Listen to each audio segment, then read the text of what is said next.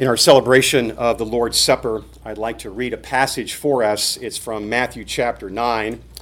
Then Jesus went about all the cities and villages, teaching in their synagogues and preaching the gospel of the kingdom, and healing every sickness and every disease among the people. But when he saw the multitudes, he was moved with compassion for them, because they were weary and scattered like sheep having no shepherd. The Bible teaches us that the Lord Jesus Christ is known to be mighty in word and deed. Luke chapter 24 reminds us of that. He's mighty in word and in deed.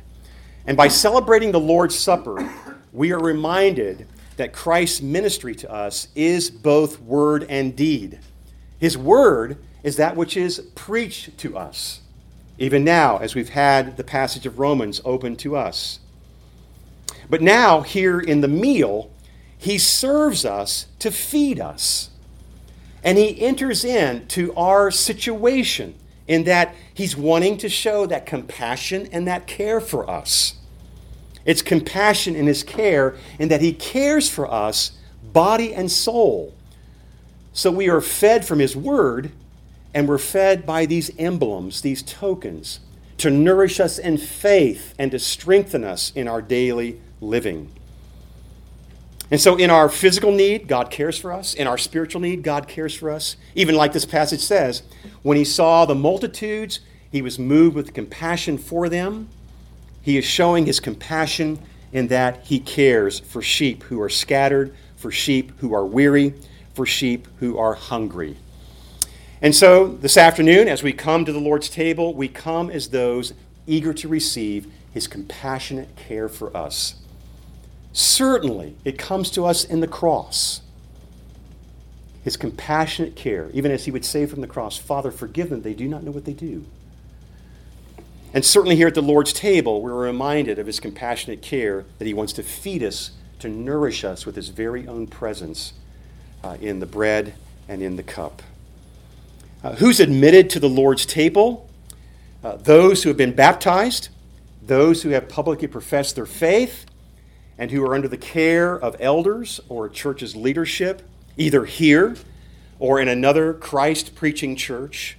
And that means that you and the church leadership have spoken together and you have a credible profession of faith that Jesus Christ is yours. And if that's the case, come to the table this very day and receive his nourishment.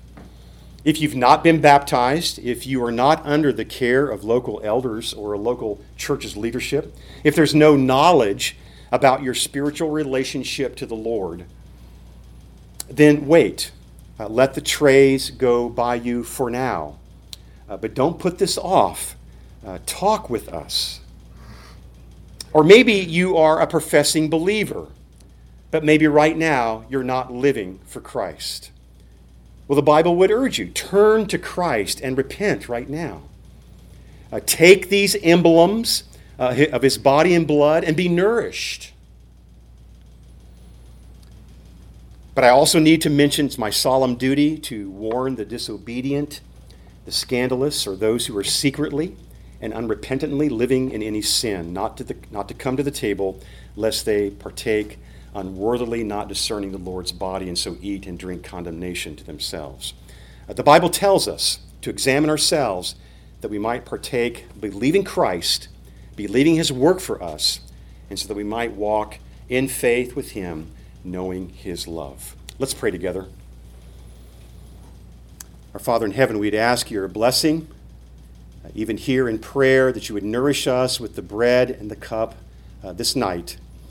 Uh, strengthen our faith, uh, pour out upon us your Spirit, and that, Father, we would commune with you, our great God, Father, Son, and Holy Spirit be nourished in faith and strengthened in heart and life. And that, Father, in all things, we would know that you're the one caring for us with your great compassion, that you, you yourself are serving us to minister to our souls.